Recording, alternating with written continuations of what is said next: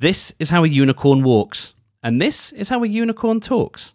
This is how a unicorn hoops. This is how a unicorn oops. This is how a unicorn struts. Oh, watch you shake your unicorn butts. Now you're in the unicorn know. Soon you'll be a unicorn pro. Anya Pearse, uh, I do believe that friendship is magic. Uh, and the words of My Little Pony are words to live by, especially today. Well, I think every day, quite frankly, that there are mental images coming which are going to be really hard to shift for the rest of the duration. Are you suggesting that, that watching me shake my unicorn butt is an indelible image that will never leave you? Pretty much, yeah. Welcome to the A to Z of Happiness with Anya Pearse and me, Mark Steadman. Join us as we unpack the science of happiness one letter at a time. This week, it's B for belonging. Well, I'm gonna I'm gonna confess something from the get-go. This is something I really struggle with. Mm. Um, you know, I, I I would love to have these conversations when I go, yeah, yeah, this is this is what I do, this is what I know, aren't I amazing at this? No, this one is like I've included belonging because I I struggle with it mm-hmm. like a lot, um, and it's one of the favourite topics of one of my favourite authors and researchers, Brené Brown. Um, you know, one of the reasons why I I wrestle with belonging and investigate my lack of it, my sense, my internal sense of lacking it uh, so much is because of something that she first identified in her first book, actually, The Gifts of Imperfection. Um, you know, she says, "Of this I'm certain. After collecting thousands of stories, I'm willing to call this a fact. A deep sense of love and belonging is an irreducible need of all women, men, and children. We are biologically, cognitively, physically, and spiritually wired to love, be loved, and to belong. When those needs are not met, we don't function as we were meant to. We break, we fall apart. We numb, we ache, we hurt others, we get sick. There are certainly other causes of illness, numbing and hurt, but the absence of love and belonging will always lead to suffering." And I think this is why it becomes so foundational for me as, as a core part of happiness. You know, we are, we're, we're our species, we're a social species, mm. you know? And it is this idea of an irreducible need. And, you know, just reading through her work, you know, she talks about how it's intrinsically tied into to love, actually. It's very hard to feel like you belong somewhere or to have this experience of belonging without it being tied into our experience of love and love as a practice rather than as a, you know, a slogan on a T-shirt. So... There is... The... Belonging is so intrinsic, so important to us and to our, I guess, mental, psychological survival mm. that I feel like the absence of it or the fear of the lack of it, the fear of being outcast, the fear of being ostracized or not part of a group can lead us to do things that expose our uglier sides, which I find really, really fascinating. There's so much that we do because we want to prove our fealty or prove that we are part of a tribe, a community, a group. Mm. Uh, you know, in, in my improv, in my, my early improv days, we talked about in-group and out-group stuff and mm. how exclusionary comedy is is tends to be more aggressive and it tends to it pushes people away. And mm. anything that, that is more inclusive, where everyone's in on the joke and everyone feels like, you know, it, it almost gets into like punching up, punching down. Like there's so much yeah. in there that mm. all comes to we we just we all want to feel like we're, we're we're part of the same whole, yeah, or or at least part of a whole that we can call ours. That's whole with a W. Yes, yeah, absolutely. And I think you know you just you know I'm going to touch on this in a moment, but. You know, you're talking about, you know, wanting to show our fealty, to, you know, to, to, to doing all these things. You know, this, she also says in the same book, um, you know, The Gifts of Imperfection, you know, most of us use the terms fitting in and belonging interchangeably. And she says, like many of you, I'm really good at fitting in. We know exactly how to hustle for approval and acceptance. We know what to wear, what to talk about, how to make people happy, what not to mention. We know how to chameleon our way through the day. And one of the biggest surprises in my research was learning that fitting in and belonging are not the same thing. And in fact, fitting in gets in the way of belonging. Fitting in is about assessing a situation and becoming who you need to be accepted. Belonging, on the other hand, doesn't require us to change who we are. It requires us to be who we are. Yeah, there is a there is probably a uh, if if if if my English was betterer, I would probably have a sense of the right types of word for this. But there's a, almost a sort of a noun versus a uh, not adjective. The other one, adverb. Uh, no, no uh, a noun versus a verb. That's uh, literally Arza. Verb was the word yeah. I was after. About to to to belong or or the sense of belonging as a as an adjective as a a state rather than the act of fitting in. And that's that's really interesting. Like the fitting in is an action. Belonging is something that we are. We belong. And like like that quote says, like we, we don't have to do anything if we truly belong. We belong. Hopefully, for, for most or many of us at least, we belong with. We don't have to fit in with our family. There are issues, or, or there are moments where we don't, where we're not, where we are different from them, and so we might not fit in with our family. But we belong if if we are fortunate enough to do so. Yeah, I, yeah. Just picking up on the fortunate enough to do so. Mm. You know, my my my background, um, and having spoken to a number of you know people who have uh, complicated childhoods, I think that's the most diplomatic mm. way to put it. Um, a lot of our coping mechanisms that we our, our adaptations to adverse experiences in childhood. Actually are to fit into a family where we do not feel we belong, and actually our um, innate gifts, our innate sensitivities, our um, innate quirks and and differences are considered to be a threat to the cohesiveness of a family, and a lot of masking can actually develop um, to Uh, create this this pretense of fitting in, um, and yet a lot of people actually, you know, I, I speak to people who are in the L G B T Q I A, polyamorous, et cetera, et cetera, um, communities, and you know they do not feel they belong in the family because, you know, the belonging is not an option. Only fitting in is offered. Mm. And I think, you know, in an ideal world, we would all have a sense of belonging. You know, our mutual, one of our mutual friends, Lana Jelenjev, you know, talks a lot about um, our ancestral connections. And sometimes, you know, it can be easier to connect with an ancestral lineage rather than an immediate family. Um, but I do wonder whether a sense of not belonging actually starts with the family unit um, and is then amplified elsewhere. It kind of takes me into like attachment theory yes. work, yes. you know, very, very much. And if you have a secure, secure attachment with your family, if you have good enough parenting, then you are going to internalize that sense of belonging because you are accepted exactly as you are without having to to change. And there's going to be good enough attunement. There are going to be times where, you know, no, no one can be attuned to another person wholly and completely all the time, twenty-four seven. Um, but it's the it's the ruptures and repairs aspect.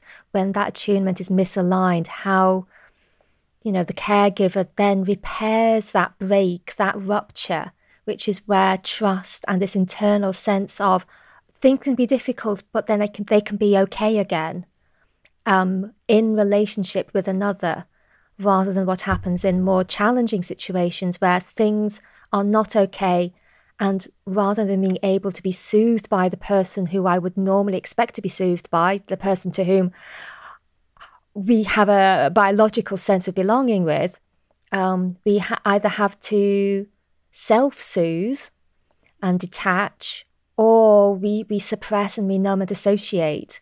Um, you know, we we develop these stories that explain what's happening, which puts us in a position of um, being the perpetrator, because mm. otherwise the idea that the person who brought us into the world, who who looks after us, who loves us, who cares us, is actually acting in a way which proves otherwise.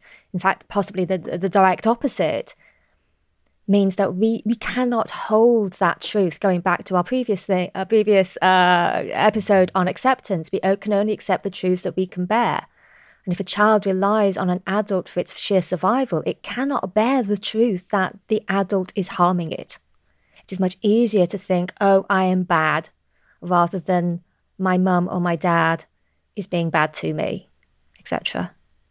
So, parking childhood. Mm. Um, because, I mean, I say parking childhood, I mean, take the car out of park for a second. Um, one of my earliest social memories is around belonging or a, a sense of lack of. Um, and I've been doing the the uh, inner journeys, the inner work at the moment to try and figure out where that comes from.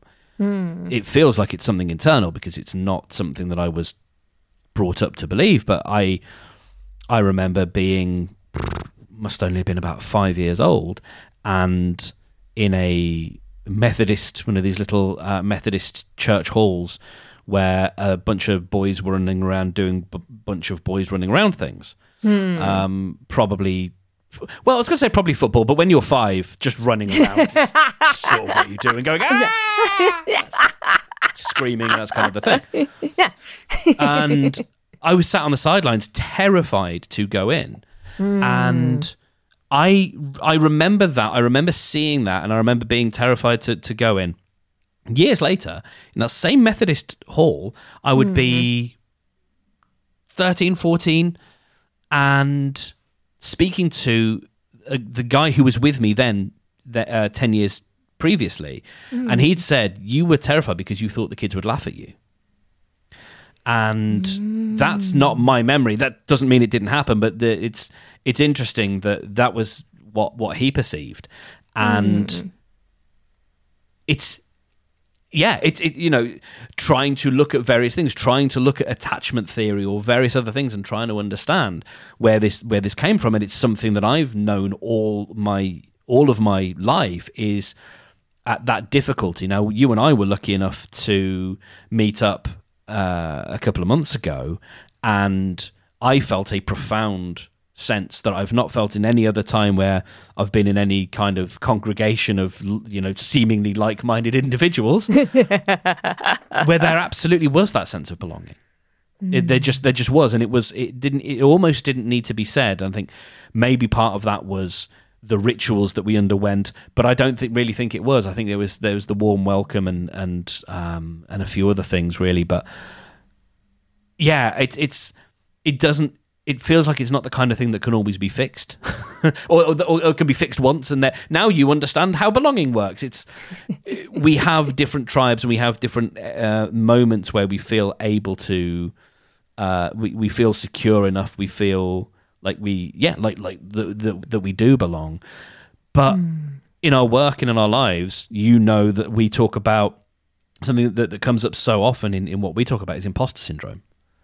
Yeah. And that stems, or it has to, uh, um, and I'm sure you'll you'll you'll uh, you'll you'll bring the kick kick kick me the new knowledge here um, that imposter syndrome has to come from a sense of or a feel of of lack of belonging. Yeah, absolutely. And I'd love to, you know, and in, in just invite this question, you know, for, for if, you, if you're listening right now, you know, you know, where or when did you feel like you belonged or did not belong? Because a lot of it is our internal sense. Um, and, you know, there's a lovely exercise, which I've learned through acceptance and commitment training, where you draw a big capital letter I, kind of like, like a block outline of it. And then you just start jotting in little I's of your different qualities. And so, you know, you might, might put a little I in for, oh, so I've got dark hair, you know, I wear glasses, um, You know, I, I, I was born in April, all these different things. And then you, and, and then you think, okay, so what qualities do I have? You know, and then, and it's really helpful if you have other people to help, you know, fill this in. And you just realize actually, you know, part of us feeling like an imposter is because we focus on one tiny little detail that we think sums us up. And so it might be inexperience. It might be, um, some kind of personality difference. But if, you know, if you look at us as a whole, all these other different qualities, you know, that just take, makes up a tiny fragment of the, the, the, the richness that we are. And I think, you know, my, my experiences of not belonging have very much come from me focusing on one small detail. Um, I, I, I'm thinking about, you know, three years ago, pretty much the day I went, I found out about um, an entrepreneurial event, which was helping people, you know, take an idea, you know, and see it all the way through to launching it. And it was it was for free. It was in London. You know, I looked at the, the location. I thought, oh my goodness, I could actually get to it. But I was like, look, I'm dis- I'm disabled. I'm on benefits. You know, I don't belong in that place. And I actually set forwarded it on to a friend, you know, said, oh, you should go to this. This looks amazing. And he was like, well, it does. I can't go. Why don't you go?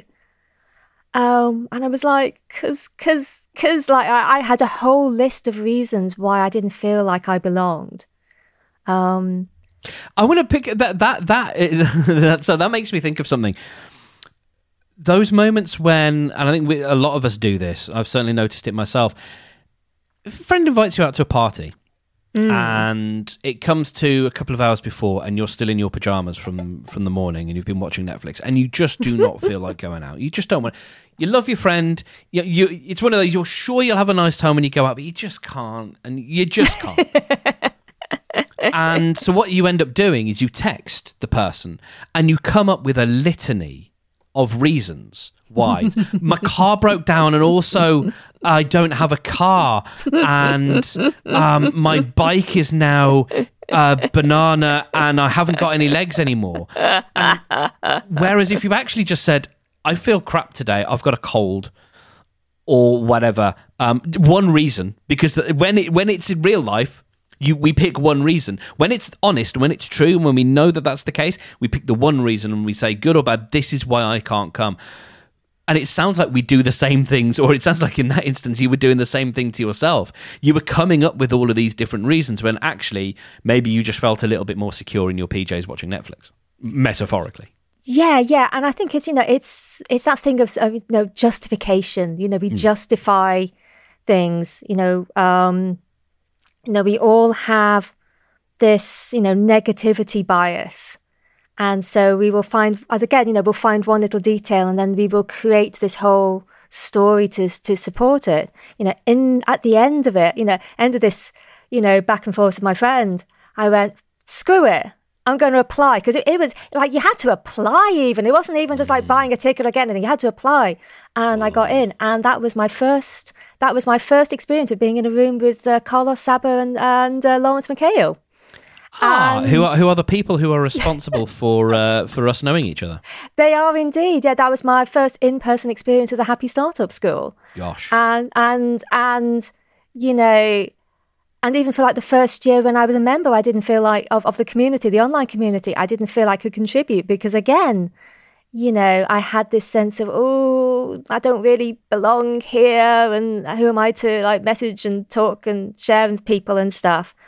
And I suppose this is kind of like the next kind of invitation I'd love to offer for people is, you know, where can you invite or create a greater sense of belonging for yourself? Because, you know, I, I know for myself, because I'm socially isolated, you know, I, I have a lonely brain. You know, my brain is more hypervigilant to p- try and perceive uh, social rejection, social cues, um, and it being more sensitive to the possibility that um, I may be overstepping the mark. And this kind of, you know, hypervigilance can be can be exhausting. And, you know, it's that thing of, I mean, you know, Brené Brown talks about it in one of her books. I think, I think it might be Daring Greatly, actually, you know, in her research about belonging. The only difference between people who thought they belonged and those who thought they didn't belong was the thought that you either belonged or didn't belong. mm. You know, um, and so there was nothing in my experience that in any way, shape or form in that community said that I didn't belong there. You know, I've I, I've had instances where it's been explicitly said. I, I went to something which was uh, about coaching and therapy, and I got chat, and, and I just because I thought it was interesting, um, and the, they're the two worlds which I kind of meld together. And I, and I was chatting to someone at the end of the day. I'd had a lovely day, chatted to people, had some amazing conversations, you know, and I just off, offhandedly said to someone, you know, and I'm neither a coach or a therapist. And she was like, oh, what, you know, so you don't belong here. And it was like, well, or the equivalent of, you know, you're, you're, you're, you're, so you're not, you're not a coach or a therapist. What are you doing here? Um, and it was like, mm, okay. Yeah. And, and that, that to me, I mean, it's interesting. You you would you would hope that some. Well, I was going to say you would hope that someone who is a coach or a therapist would, would know better, but perhaps they were going there to learn a little bit more about their craft. But um, that to me speaks of again that, that thing I was talking about right at the beginning, that almost toxic toxic belonging or that toxic clinging on to. No, this is my group, and yeah. we we see that play out across the internet. We Oof, see that yeah. in, in so in so much discourse mm. around that of, of no, but this is this is my this is my place. This is where I hang out. You can't oh. you know you can't come in here and be neither a coach nor a therapist because yeah. you know, now you're in my space. Yeah, yeah, because it's it's yeah it's it's it, it's it's a it's a thing about it's when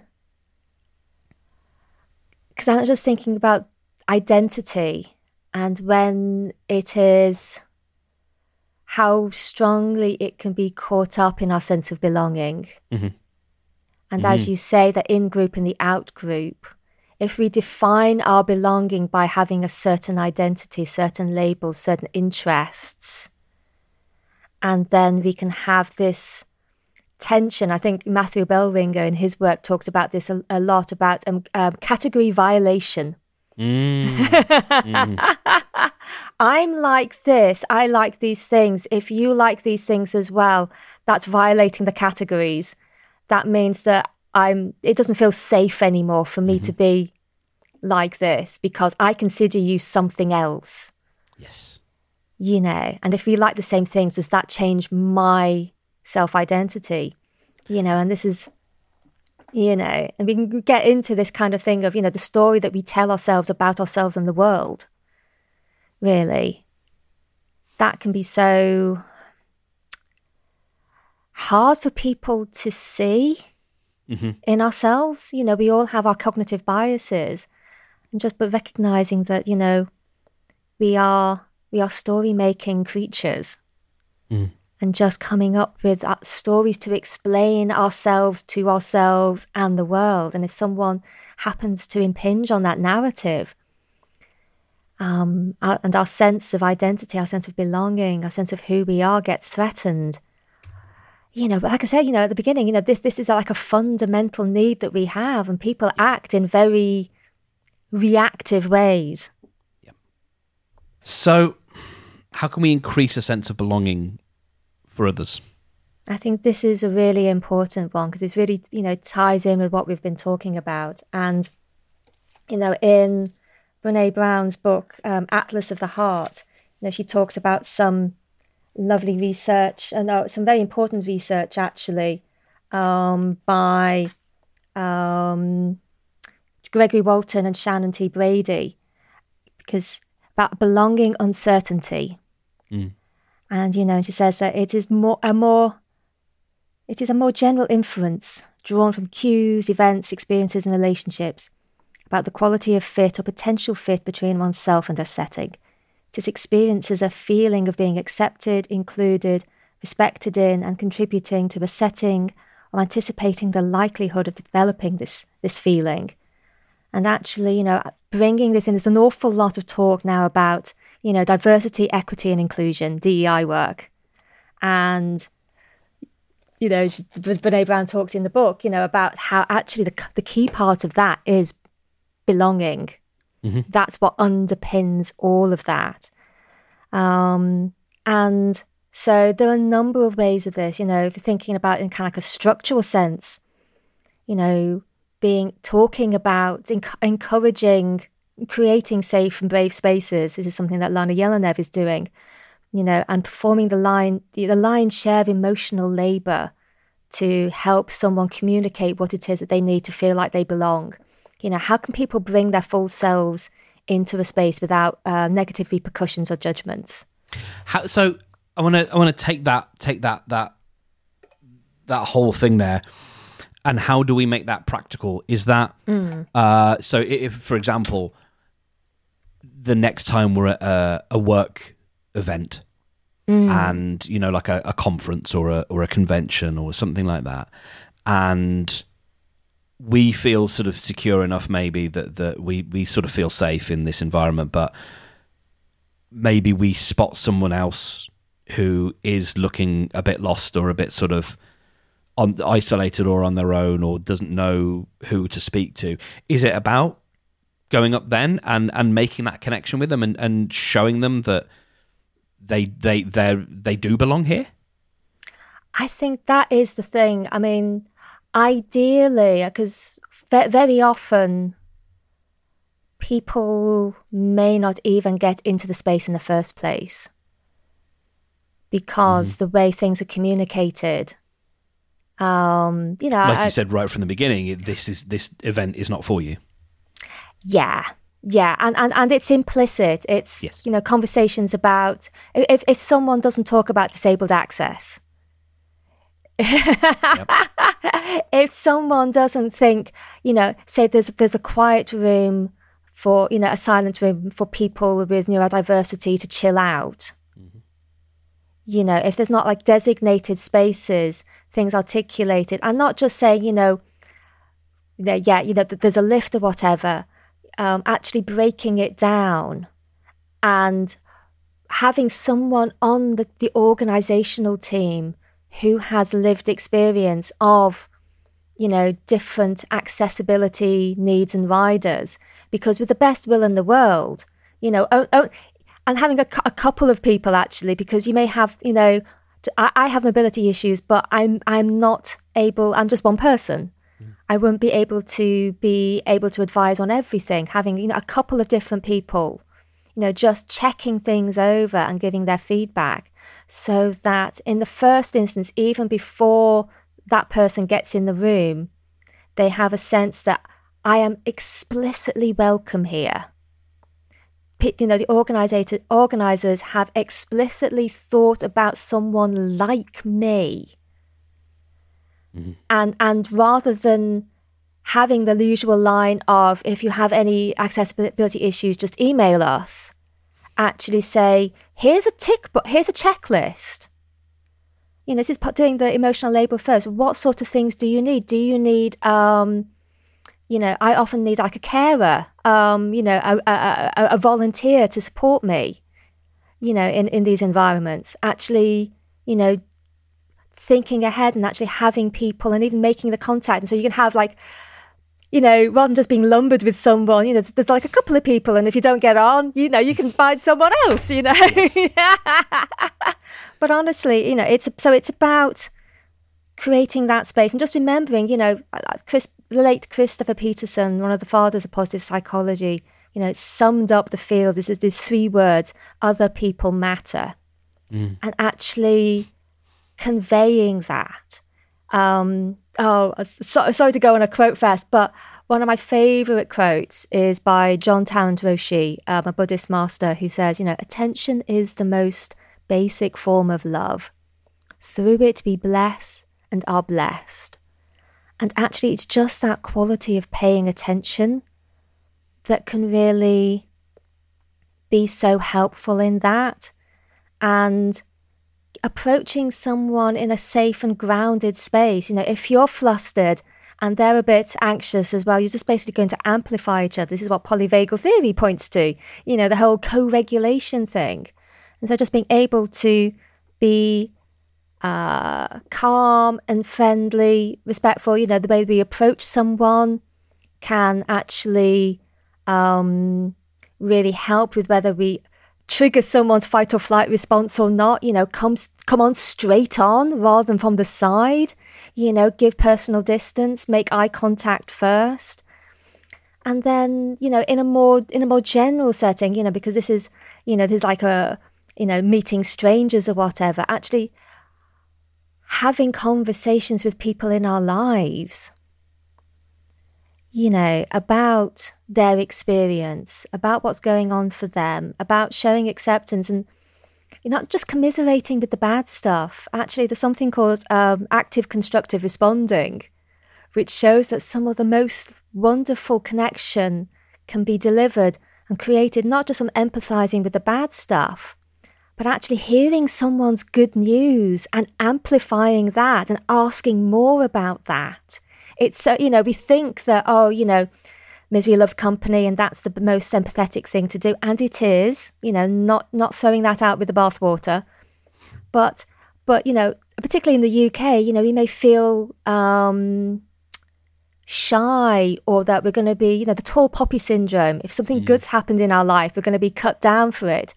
Actually having someone who says, oh, that sounds amazing. You seem really energized about that. Tell me more. Because then you're basically increasing the other person's positive emotions and, you know, going to be this beautiful amplification effect. And to be honest, it's quite rare to find someone who, on hearing good news, goes, oh, that's amazing, tell me more, rather than, oh, lucky you. Oh, you know, when that when that happened to me, this happened, or... Or, or gives you that sense of, oh, don't get too big for your boots, you yes. know. Or how can I make it about me again? yeah, yeah, yeah. How can I make it about me yeah. again, you know? Um, well, actually, to make it about me again, um, that that I love that because if I'm if I'm completely honest with you, mm. I was going to say I don't care about people's good news. That's not that's not that's not true. I do. I, I care about people's good news. I don't care about the details of people's good news.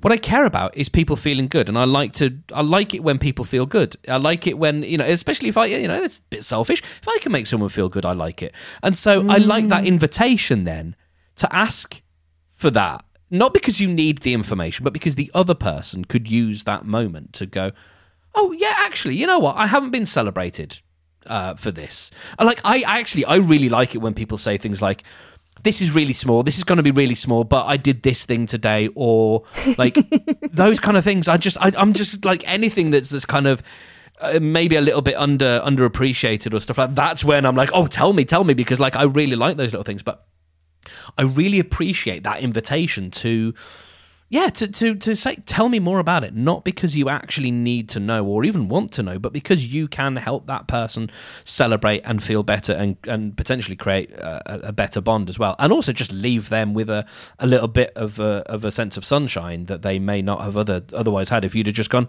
ah, well done. Yeah, because there's something about, for me, this quality of witnessing another person. Mm. You know, and, you know, go, going back to the, the previous episode about acceptance, you know, accepting not just the parts of us which we feel, you know, shame about or guilt about or uncomfortable with, but also accepting, you know, our gifts, our abilities, our, our accomplishments, our achievements, you know, without it necessarily, because this, this can often be the thing, you know, someone's brightness can cause... can, for many of us, cast a shadow on our own deficiencies. Mm-hmm. You know, and so actually being able to go to to to, to recognize some discomfort. You know, sometimes, you know, the, the, the, the green-eyed monster comes up and it can be a really helpful sign to go, ah, if you're feeling jealous or envious, this is a sign that you want this for yourself. Yes, and, and or you've just, again, you've made it about you. And I, I'm yeah. really, ping, that's really pinging for me at the moment, so yeah. Yeah, yeah, and just there's a there's a there's a kindness that to to to having a delight. There's, I think it's Toni Morrison. I need to double check the quote, but she says that something along the lines of, you know, You know, when a child enters a room, it wants the eyes of every adult in it to light up with their presence. Well, when a forty-year-old man called Mark enters the room, that's exactly what he wants. But yeah. And and it is being able to have, you know, if you think about this this this childlike quality within us that, that is wanting to be to be witnessed, to be paid attention to, to, to, to, to be loved, to feel this sense of belonging, you know, being able to respond in this, in an active way, you know, actually asking questions and being po- and being constructive, you know, kind of not just listening and taking things apart, but like building on that and being this level of attunement so that you respond with a level of excitement and enthusiasm and, and frankly, delight. You know, how how beautiful would that be to not just to receive, but to give that gift to someone who you care about? On that note then, um, would you like to take us home with a blessing for belonging? I would, I would. And I had to go for John O'Donohue, who um, has so many beautiful blessings at the end of... Uh, For, for so many different things. And this is, you know, for belonging. May you listen to your longing to be free. May the frames of your belonging be generous enough for your dreams. May you arise each day with a voice of blessing whispering in your heart.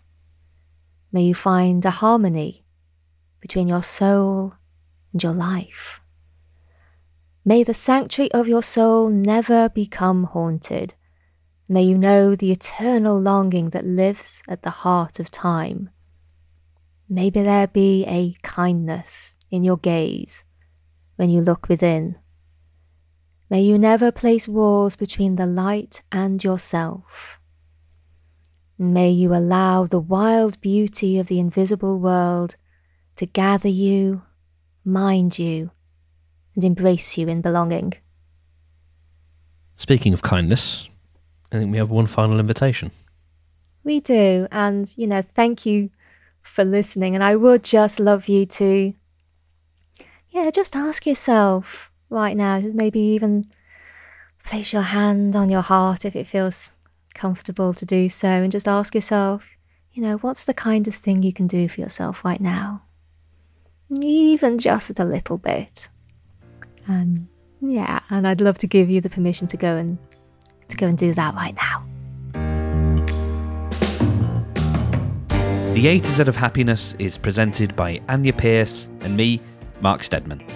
It's produced by Origin, and you can find us at a to z of happiness dot com, where you'll also find links to the things we discussed.